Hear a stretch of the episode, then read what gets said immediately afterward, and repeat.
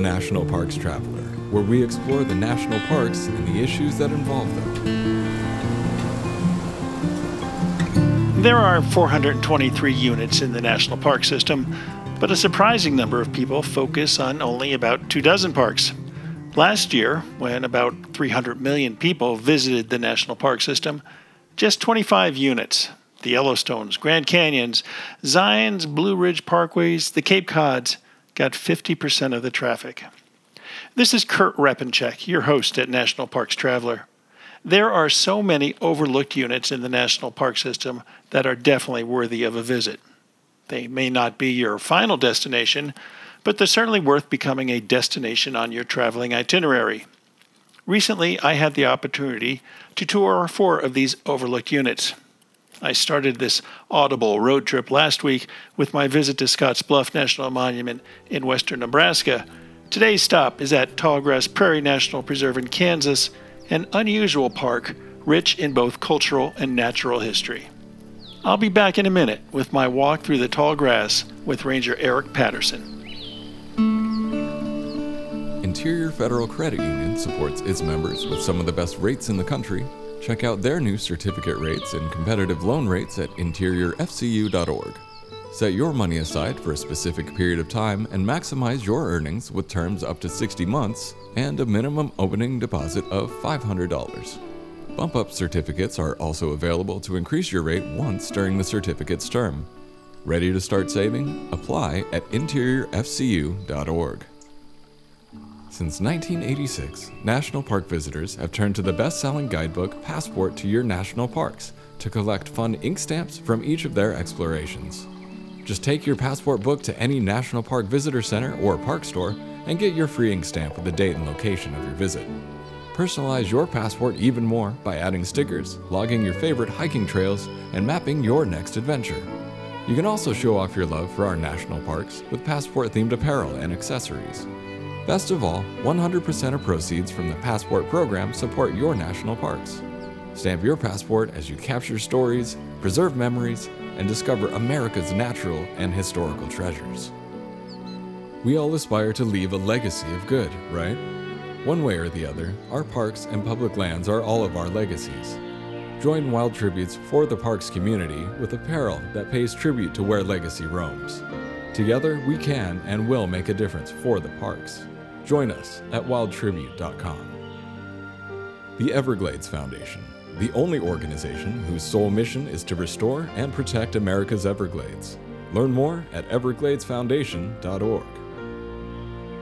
The Grand Teton National Park Foundation is a private, nonprofit organization that supports projects that protect and enhance Grand Teton National Park's cultural, historic, and natural resources. By funding initiatives that go beyond what the National Park Service could accomplish on its own, Foundation donors improve the visitor experience and provide benefits to the national park system for decades to come. See their successes at gtnpf.org. Acadia National Park is one of the 10 most popular national parks in the United States. It is also one of the smallest and most vulnerable. That is why Friends of Acadia exists. Friends of Acadia is an independent organization of passionate people inspiring those who love this magnificent park to make a real and lasting difference for Acadia. You can make a difference at friendsofacadia.org.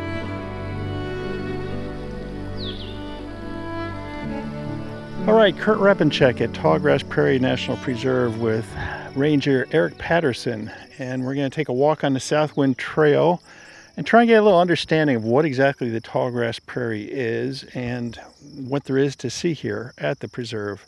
So Eric, why don't we take a take a walk down this trail and you can tell me a little bit about the the tall grass prairie, the maybe a little bit of history of the preserve and, and what people can find here.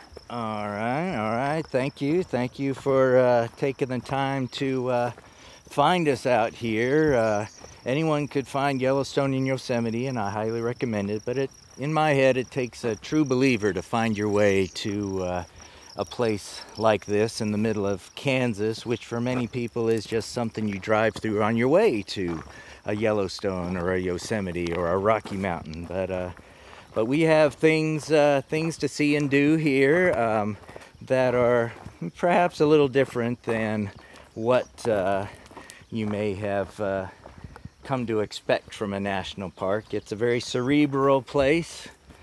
We have no Grand Canyons or Grand Tetons here, but we have Grand Prairie. We have 10,894 acres of uh, of uh, prairie land with maybe 30 to 40 miles of of hikeable, walkable trails, all of which are available 24 hours a day.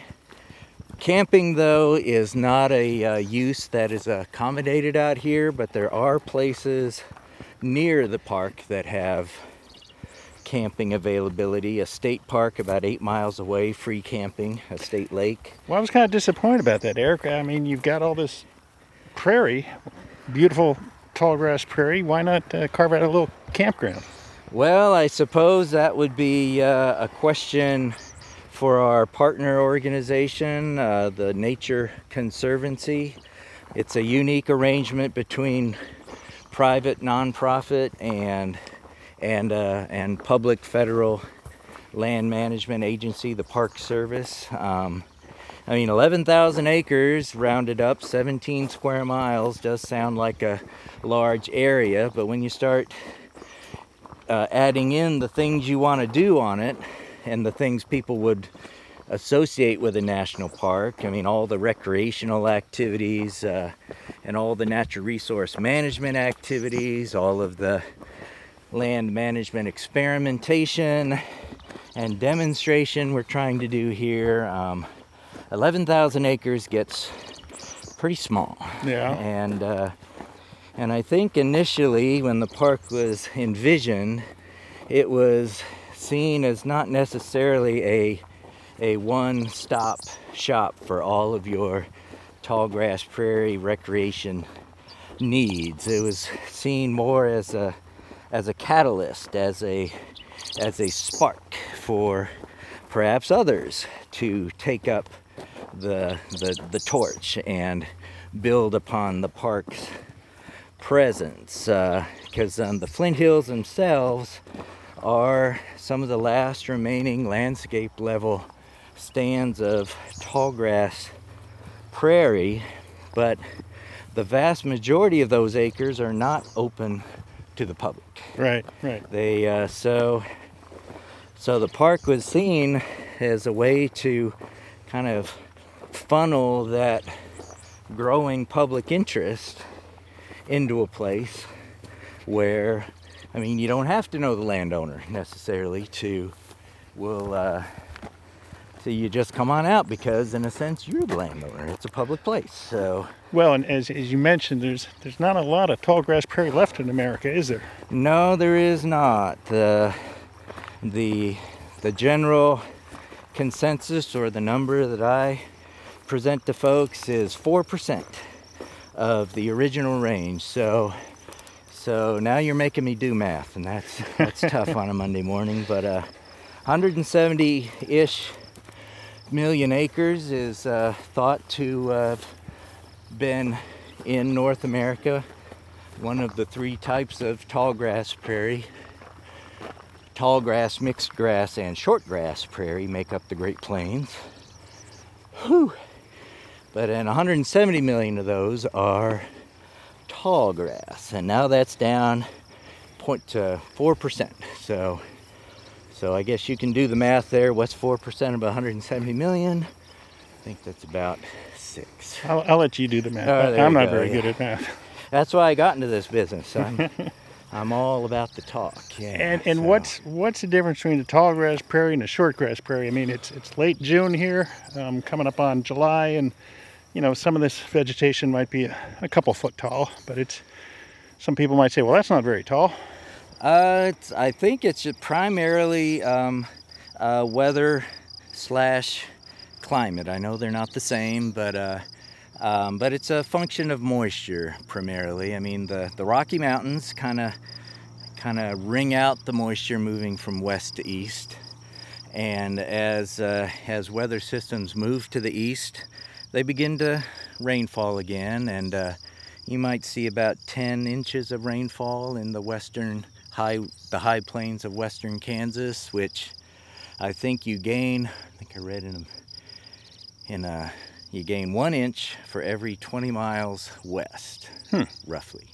So, and that kind of works out because 10 inches on the Colorado border, 10 you get an inch every 20 miles. By the time you reach uh, the Flint Hills, you're up to about 35 inches on the average, and that's over 50 years. That's a that's a long average. I mean, you can have periods of drought.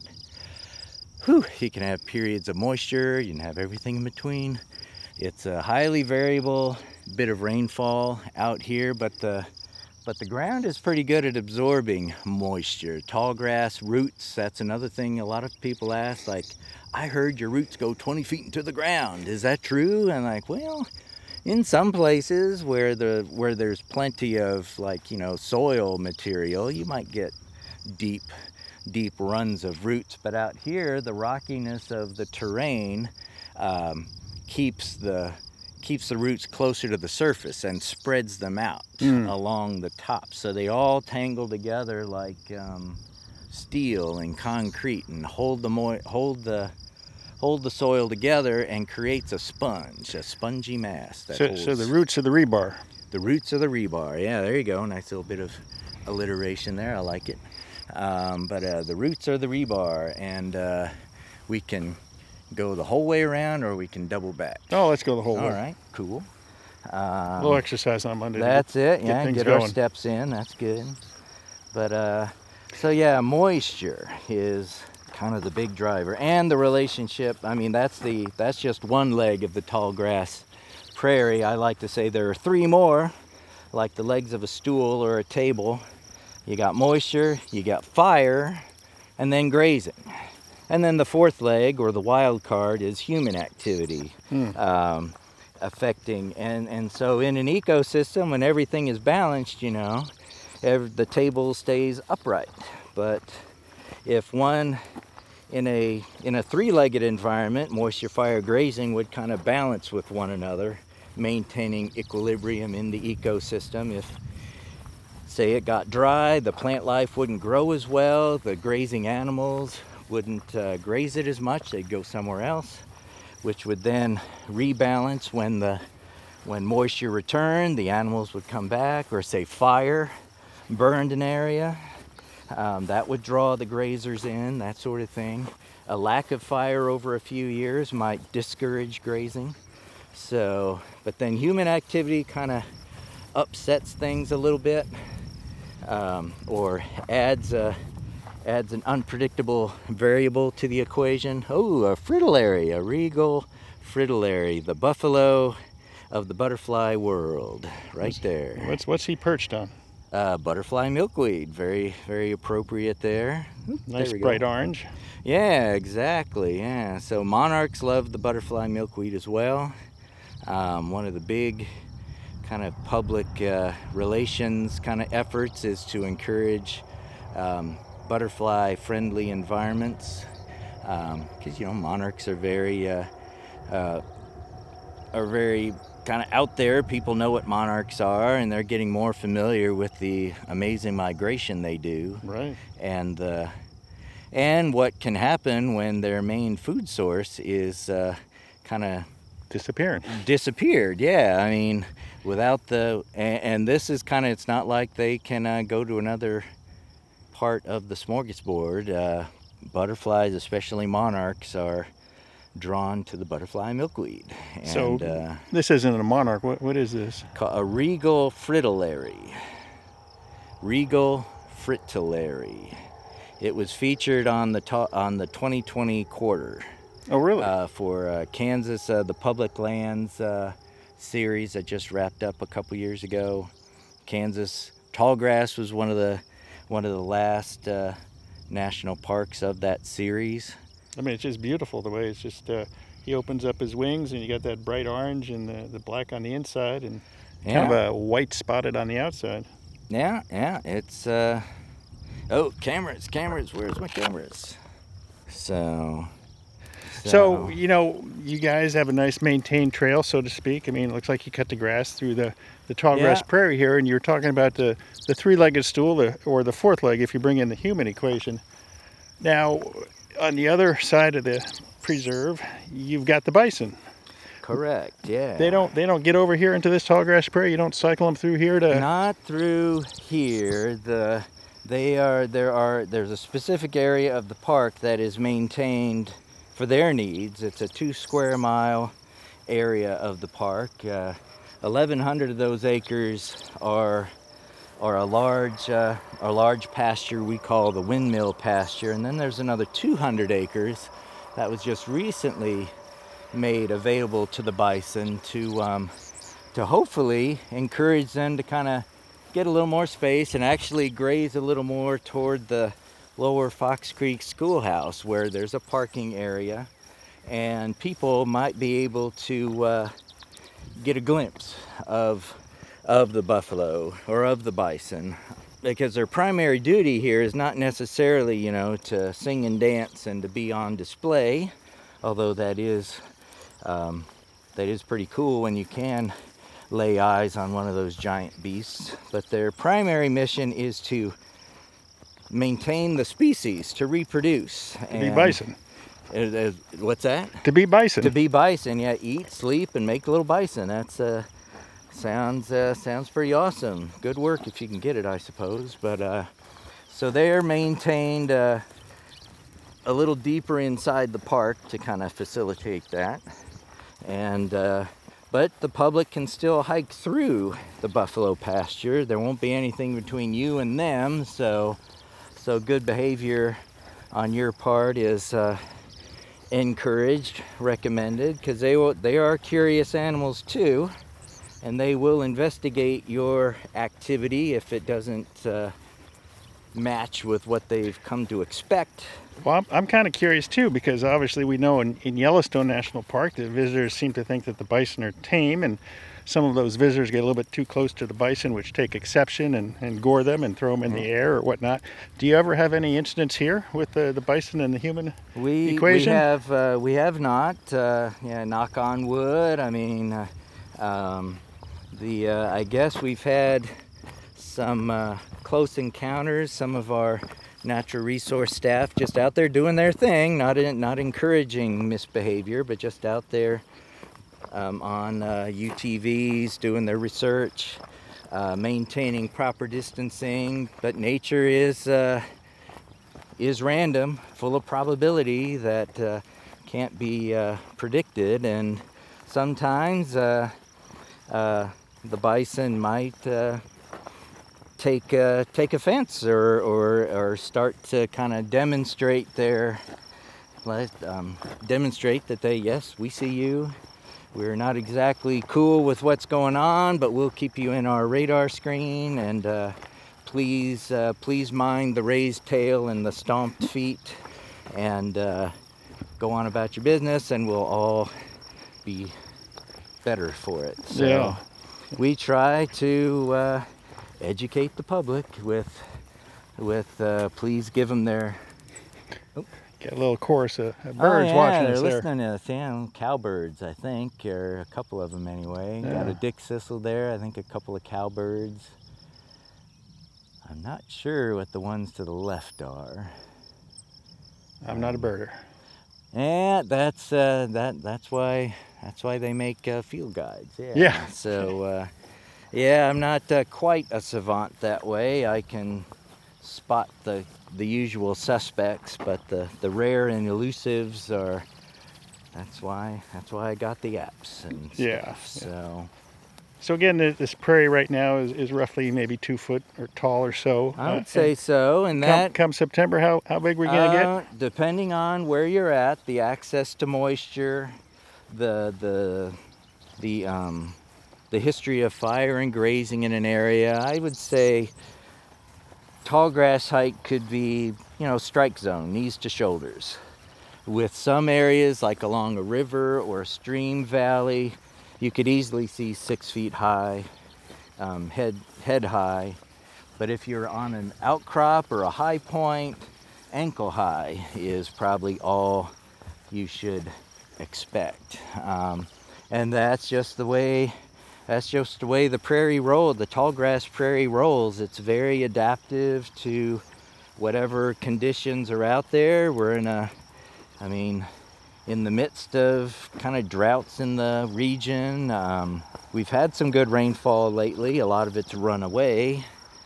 We get a lot of flash flooding out here from time to time, and so so the averages say you got this, but then why am I still dry? Like, well, most of that rain, most of that average rainfall just simply ran away, ran into the creeks and ran out of the region. So, but the but the root systems of the prairie plants can retain moisture very, very well, and and that helps sustain the landscape through the droughty times. And and as cruel as it sounds, uh, such stress and strain and challenge actually in the in the main in the long term serve to benefit the ecosystem as a whole because those plants and animals that can adapt to that sort of challenging landscape are the ones that will continue to grow and those plants animals and yes people who are unable to uh,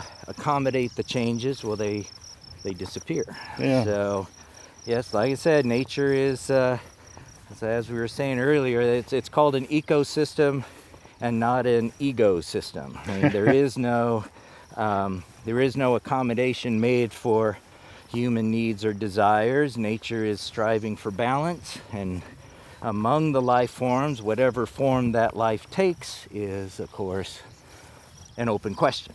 And whether or not we humans will be part of that answer, well, you know, that's a quite that's that's an ongoing debate. Yes, yes. So, And it will be ongoing. and it will be ongoing. Yeah, it's a lot of a lot of kind of cultural reckoning going on, and like how are we going to make our way upon this planet, which is the only one close enough that's even that's even the only one we know that can sustain our version of life as we know it Yeah. unless you want to live in a uh, double wide trailer 90 100 million miles from home live in mars or something like that live an artificial landscape or whatever so Now, before this became the Tallgrass Prairie National Preserve, um, it was a ranch or a farm? it was a ranch it's uh, it began life uh, in 1878 when the Stephen F. Jones and Louisa Jones family came to Kansas from Colorado with the expressed purpose to uh, to continue in their lives as uh, cattle operators. They were he was about 52 when they arrived. She was about 46. So right there, you are telling a different story than than uh, the than the little house covered wagon kind of overland trail. This was like the next generation, kind of at the at the fulcrum, the tipping point between the open range, the quote unquote wild west, which probably wasn't as wild as Hollywood made it out to be, uh, and the more settled and stable and established way of life that is still the way of life out here today. So 1878, the Joneses came with money to spend and with knowledge and age and experience in how to spend it. Spent $25,000 on the main house, Wow. another 15 on the barn and outbuildings. You, you ever extrapolate that to what it would have been cost today? Yeah, and you can go to Google, go to your inflation calculator and plump that up. I think the money they came with, $100,000, I think equates to 2 million today. And I think 25,000 is something like 3 quarters of a million. But of course, if if that if you had to rebuild that house with 3 quarters of a million, I don't think you'd get more than a couple of walls No, it's a Um, beautiful, beautiful house. before you could get before you could get even close to what we have now. So so they came, they saw, they expanded, they acquired about 7,000 acres, which is we take that for granted. The buying and selling of land is a huge deal. But back then, buying property, well, that was that was a big deal. Um, purchasing land, the closure of the open range. Many, many folks are um, kind of came out into the Wild West, the quote unquote Wild West, to make a living on that open range. Um, didn't require the purchase of land or really a lot of capital up front. They just hook up with a with a cattle crew and then just do their thing.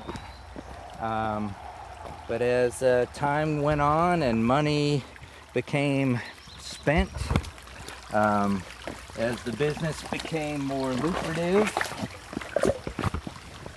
um, and as railroads started to crisscross the countryside, especially the Atchison, the Topeka, and the Santa Fe, that really revolutionized the cattle business because no longer did you have to track a herd from somewhere in Texas up to Abilene or Wichita, Dodge City in Kansas, a dangerous trek.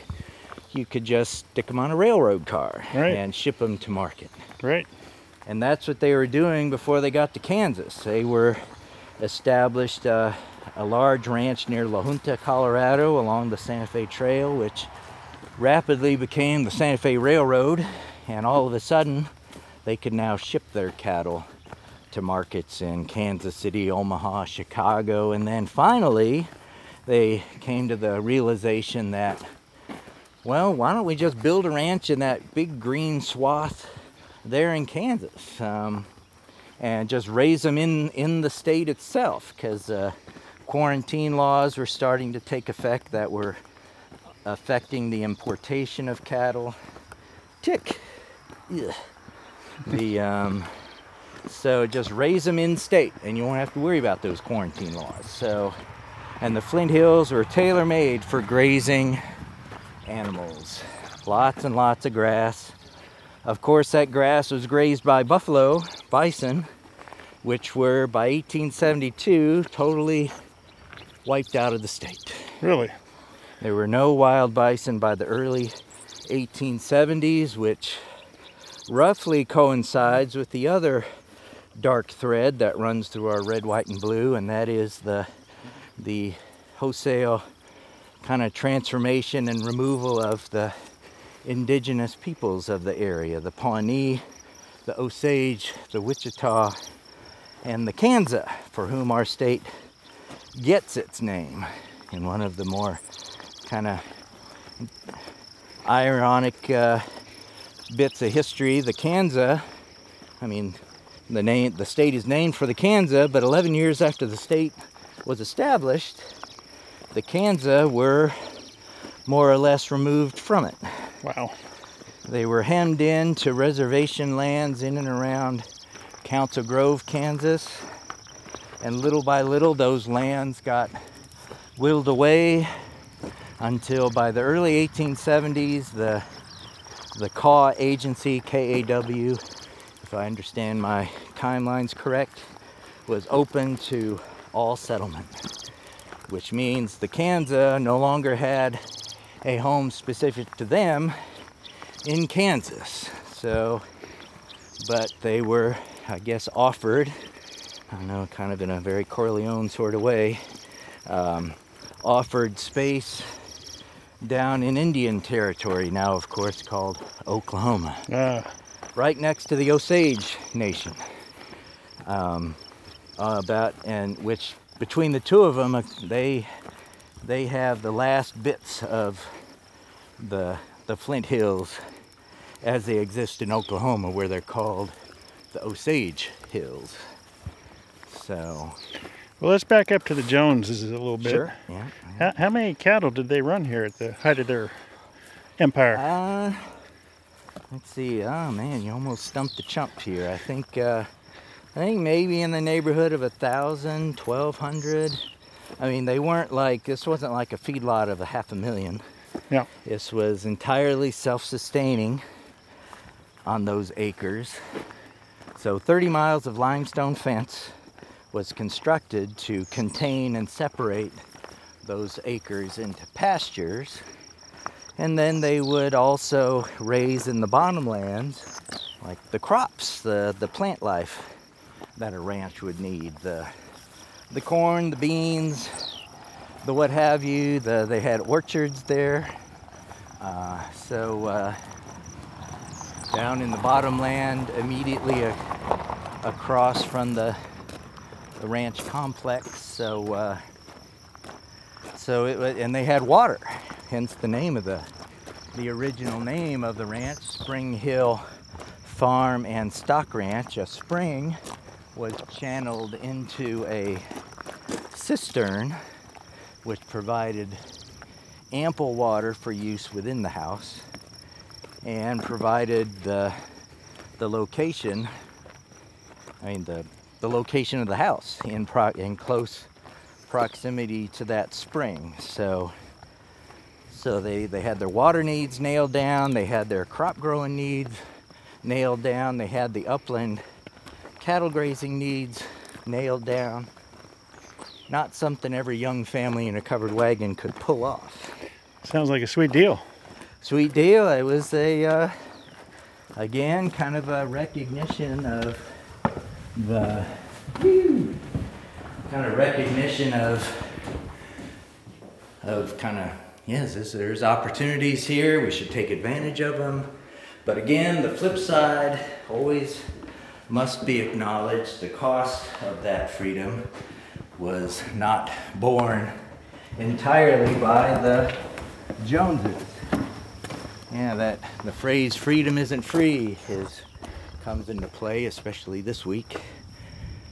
The yeah, they came here after the bison had been removed, after pretty much all the indigenous land uh, was divided up. So, so they came about five, six years after all that happened. So, something to at least acknowledge, uh, at the very least. Yeah, yeah. So the, the prairie, the tall grass prairie that uh, the Park Service um, maintains, preserves, was basically the Jones cattle um, grazing all that and grazed it down. Uh, correct. Yeah, the Joneses uh, grazed seven thousand of the of the park's acres, and then the remaining acres were belonged to his southern neighbor, uh, uh, a family by the name of uh, Lantry, Barney and Bridget Lantry. They were involved in the other big business in Chase County, which is limestone quarry. Limestone. So, so the two main natural resources of, of Chase County are the grass and and what's below it. I guess you could boil it, yeah, uh, the rock, the limestone. Um, so today's bound, and and then in 1888, 10 years after arriving in the state, Stephen and Louisa finally sell the ranch to their southern neighbor, the Lantries Didn't stick around for long. didn't stay well the and and uh, yeah the history i mean there, it, it's great to, it's kind of great fun to speculate i mean a lack of don't let a lack of facts get in the way of a good story and, Never, uh, never. never the um and, and i mean i make the joke they weren't uh, posting their every move to instagram or facebook or even diaries or letters i mean the 19th century social media has if they were writing the letters, they haven't been found. But uh, but we do know by 1888 he was in his mid 60s. His wife was right behind him.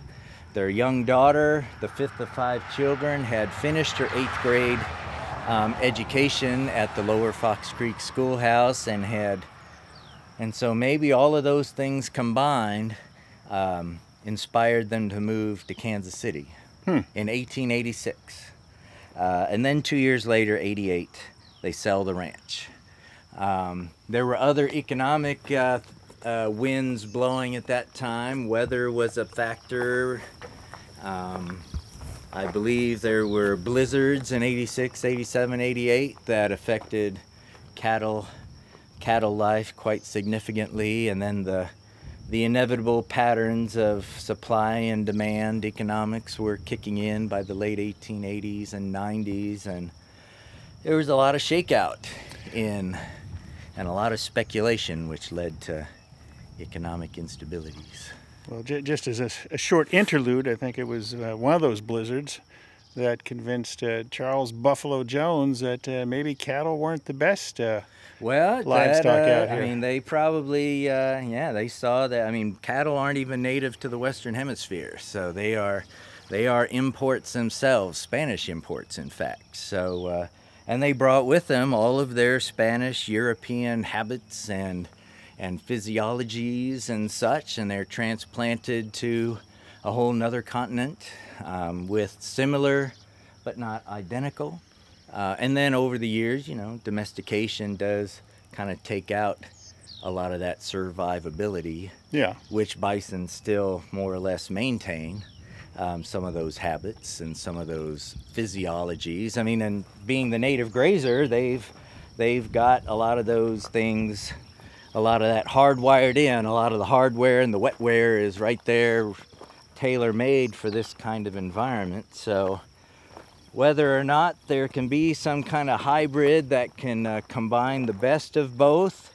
I think efforts in the late 1800s managed to combine the worst of both and uh, managed to kind of muddy the genome a little bit Yeah. with cattle genetics. Uh, and Bu- Buffalo Jones was one of the forerunners of that uh, hybridization experiment that went awry. And I think some of the um, bison on the north rim of the Grand Canyon today contain some of those cattle uh, right. genes, and, and some of them actually exhibit some cattle appearances that they Cattle used to. yeah, I- I've seen I- some pretty bizarre pictures. I know. I was about to say. I think I remember seeing a picture, and I'm like, man, that is Franken cow right there. It looked like it was built from spare parts from a slaughterhouse floor or something. Uh, But coming forward, you've got the, the bison on the preserve that the, the TNC, Nature Conservancy, maintains, and that is intended to preserve pure bison Pure genetics, or- if possible. if possible, yeah. And of course, genetic testing and uh,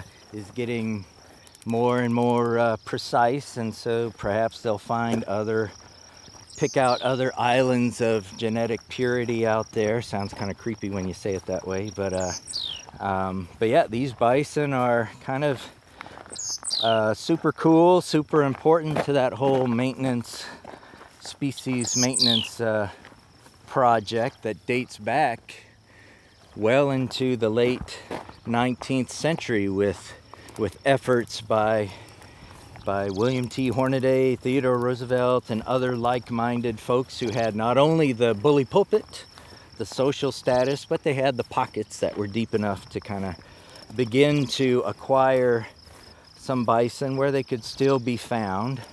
They let's, were let's not forget Charles Goodnight. there you go, Charles. Goodnight. Yeah, they were. Uh, there, there were people recognizing finally that, well, maybe human activity. We've got the whole subdue and dominate thing down pretty well. Maybe we need to uh, exercise some restraint and stewardship. Far more uh, difficult uh, habits to cultivate. So, but they were uh, making the effort, and fortunately, they were close enough to the levers of power that they could kind of begin to move the needle far more than any than the other Joe Blow from Kokomo. But uh, but they were able to uh, sequester some bison at the in uh, at the Bronx Zoo in New York City, waiting for an occasion to come up sometime in a distant future, unpredictable, where these bison could be reintroduced. Sounds pretty simple, right? Uh, to our eyes and ears, it probably we hear stuff like that every day. But back then, that was a fairly radical notion of animal reintroduction, restoration, um, the beginnings of the some of the first stirrings of the of, a, of the modern environmental um, activist activism movement. Um, awareness that all life is affected by all other life in some fashion. So, so about 1907, you might want to correct me on that. When Wind Cave National Park was established, those bison were transferred. Well, and what's really interesting, you have to wonder. I mean, Hornaday was good friends with President Roosevelt, and he basically convinced Roosevelt to get behind the bison movement. And, and Hornaday said, "Here's the deal: you give us the land, we'll give you the bison." And so that's that Yeah. that first. Uh, well, actually, I think the first one went out to Wichita, in Wichita Mountain National Wildlife Oklahoma, Refuge, or what became Oklahoma? Yeah. yeah. and then uh, then the, the Mhm, Wind well. Cave. Um, Yeah, that's uh, that. There's there's politics for you. I mean, and that's not to denigrate politics. I mean, people combining together for a shared purpose. Uh, that's, I guess, that's the ideal of politics. But when it works it. The execution thereof can be a bit uh, thorny, but I, I guess they were at least trying. Uh, so, uh, and recognizing that one life form's activities would ripple out and affect the activities of other ones. So, so yeah, so those bison came to Wind Cave, and then fast forward about 100 years to 2009, the park received its first bison. 13 Tallgrass Prairie. Tallgrass Prairie received its bison from Wind Cave as kind of an extension of that long running uh, restoration species maintenance efforts. Uh, so it's kind of cool that uh, little old Kansas, land of Dorothy, Toto, and tornadoes, yes, I've heard the jokes, um, can also uh, be a be a place where there's some like cutting edge uh, species protection preservation going on and and uh, having a an isolated herd like this, if some sort of tragedy should befall the Wind Cave herd, it gets sick, uh, a pandemic, perish the thought, um, and that herd should be uh, injured in some way. The animals here at Tallgrass could be utilized kind of as a as a storehouse of uh, genetic information. So to help rebuild a, a sickened herd or something like that. So So you zoom out a little bit, and you know it's thought that oh, at the beginning of the 19th century, estimates of 50, 60, maybe 70 million bison yeah. were on the landscape, and we probably had that 140 million acres of tall grass prairie. And now you zoom forward to the 21st century, and there might be 500,000 there bison. you go. That's that's pretty North close to our number. That the the number I throw out there, four five hundred thousand. Yeah. and very small number of those are in conservation There you herds. go. Oh like man, the one here. Uh, we are we are on the same page. Yeah. The like yeah, very small. Five percent. Would that be a a uh, could I get away with that? Five percent in conservation care, the other ninety-five in not conservation care Meat, meat production. meat production. There you go. That's that's what I tell folks, and they give me a bit of a sour look, and I'm like, yeah, it, uh, it's uh, it's no fun getting out of bed in the morning, is it? You get you get exposed to all these kind of uncomfortable facts, and uh, you may like you may want to go back home and crawl under your bed if you want to uh, avoid all of this. Uh, You know what's interesting is, is you go back to the administration of I think President George W. Bush, and um, you know Interior Secretary Kempthorne launched the uh, the Bison Initiative in the Interior Department and the Park Service, and you I think that was in 2007 or so, 2006. all right, that might- and you come forward to today and you know they're they're studying their genetics and they're coming up with a map and trying to figure out where else can we put conservation herds on the public lands in the west Yeah, yeah, good. Uh, yeah, good luck. Um, the, uh, I mean, it's, uh, yeah, it, uh, bison are not uh, not dachshunds. You know, they're not uh, um, they're not easily handled animals, uh, and not every acre in the West is suitable. You No. know, um, so so yeah, it's a it's a real challenge finding. Um, finding landscape that can indeed be because owning is the easy part i mean acquiring is the easy part owning is the tricky part i mean yeah it's many people have learned that buying a bison is far different than maintaining it on your one acre farm uh, they, they tend to bust out of things when they get too jammed up and and then you get a knock on the door from the local sheriff saying, please do something with your animal or we will. yeah yeah so if you can't make it out to Yellowstone National Park or Grand Teton and you want to see some bison, come over to Tallgrass Prairie. Come over to Tallgrass Prairie. It, they will require, it will require some work, A little exercise. a little exercise. Uh, the herd is maintained. The larger part of that pasture is about a half a mile from the visitor center complex. So half a mile walk. Half a mile walk to enter the pasture, and then you're kind of at the you're you're living on their time and place. So they may in fact show up, be grazing right at the front door, uh, right at the front gate, and you can check off the bison box right away. Or they might make you work for it a little more, and or and they might make you work for it, and then you not see them at all. Yeah, yeah. That is again, getting out of bed can be quite inconvenient sometimes.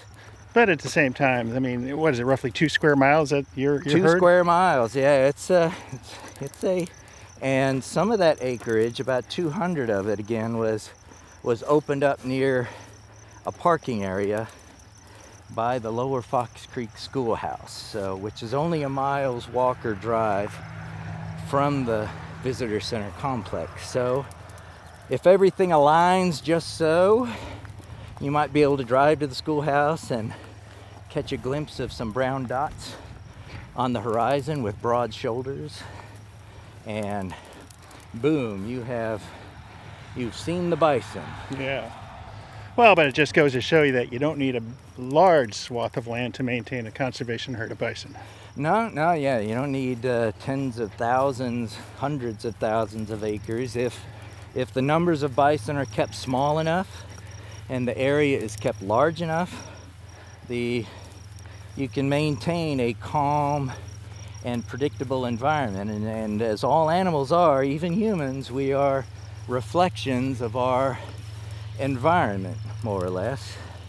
And for those bison, especially, if uh, if that environment was cramped and uh, constant irritation from vehicles, um, overcrowded with uh, overcrowded with buffalo, what have you, the um, yeah, their behavior could get a little unpredictable, and and all you got to do is go to YouTube, bison at Yellowstone, and boom, you could probably find all sorts of videos to prove that point. Yeah. But uh, but out here, I think these bison have um, become accustomed to their environment and what happens within it up to a point. I mean, we still tell people please maintain. I mean, if the if we get anything out of this pandemic, it'll be distancing. Distance is good. Distance is good. Um, whether you're a teeny tiny coronavirus or a 2,000 pound um, uh, rutting bull bison, um, keep your distance. It's it's uh, we we tend to say I think they say at Yellowstone 25 yards, but we uh, we say 100. On the safe um, side on the safe side. That's right. But again, nobody's. All I have is a is a sternly wagged finger. Um, I have no other juice on me to uh, make the point. So so please heed uh, heed the heed the words. Make keep a distance. Give them room. Use a zoom. Um, that sort of thing. Let, let them do what you came to see them do. Yeah. Um, it's eat, sleep, and do their do their bison thing. Yeah. yeah. Well, Eric, thanks so much for the walking tour to uh, Tallgrass Prairie National Preserve. It's a, it's a fascinating place. Uh, I guess I'm going to have to come back in the fall when the, the tall grass is taller and, and maybe still in bloom. Please do, yeah. I mean, there'll be some flowers. Uh, generally, springtime is a good time to see shorter plant life because the grasses haven't really awakened yet. But then July and August, uh, the tables turn. The, the shorter forbs and flowers get overshadowed by the taller uh, grassy plant life, and then by September, um, usually the grasses have become far more identifiable. Right now, it's just anonymous blades. So you need like a doctorate in biology, a doctorate in botany, and a magnifying glass to tell one species from another almost. But yeah. Uh, but yeah, they will. Uh, they'll get taller out here. I would say waist high along the Southwind Trail. Um, so uh, yeah, it's a, it's a good place to rewind, to kind of let your mind uh, kind of scramble around a little bit, relax, uh, relax a bit. Um, it's it's a place to put your wellness money where your mouth is. You've people are saying, I need to get away from it all. I need to relax. I need to turn off my phone.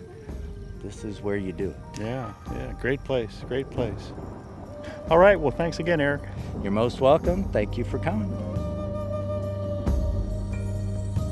That's our show for this week. We hope you enjoyed it. In the coming weeks, I'll take you to Homestead National Historical Park in southeastern Nebraska and Fort Larned National Historic Site in west central Kansas. For The Traveler, this is Kurt Repanshek. See you in the parks. The Yosemite Conservancy helps visitors connect with Yosemite through adventures, volunteering, and the arts. It's the only nonprofit dedicated to supporting Yosemite National Park and funds grants to improve trails, restore habitat, protect wildlife, and inspire the next generation of nature lovers. Learn more at yosemite.org. The Blue Ridge Parkway Foundation is the primary nonprofit fundraising partner for the Blue Ridge Parkway. It is made up of people who have a deep love for this majestic road and want to ensure that its natural beauty and the experiences it offers endure for generations to come. Show your appreciation at brpfoundation.org. Whether it be strategy, business planning, change management, board development, executive search, or diversity planning, Potrero Group is here to help. They mix the depth of experience in the parks and land space with the breadth of best practices from other industries. For more information or to schedule a preliminary conversation, go to potrerogroup.com. P O T R E R O group.com. Full of stunning photography and thought provoking reads, Smokies Life is a biannual magazine produced by Great Smoky Mountains Association. Members receive it free of charge each spring and fall, and it is available for purchase in retail stores throughout Great Smoky Mountains National Park and online at smokiesinformation.org.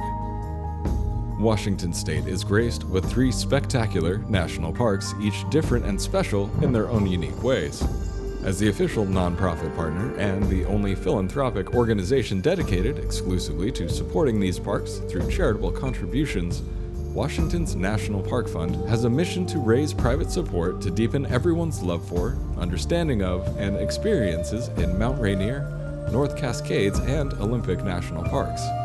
Share your passion for these parks at WNPF.org. The composers and musicians at Orange Tree Productions have created a unique collection known as the National Park Series that has grown to include more than 30 CD titles. Composed against the backdrop of a park's sounds of nature, these musical scores will connect you with these beautiful places and take you there, at least in your mind. This collection is the number one selling National Park audio series in the world and provides the background music for National Parks Travelers podcasts. Visit them at orangetreeproductions.com. Editing and production work for the National Parks Traveler podcast is done by Splitbeard Productions. You can learn more about us at splitbeardproductions.com. National Parks Traveler is a 501c3 nonprofit media organization that provides daily editorial coverage of national parks and protected areas. Traveler's coverage is made possible by reader and listener donations. Visit nationalparkstraveler.org.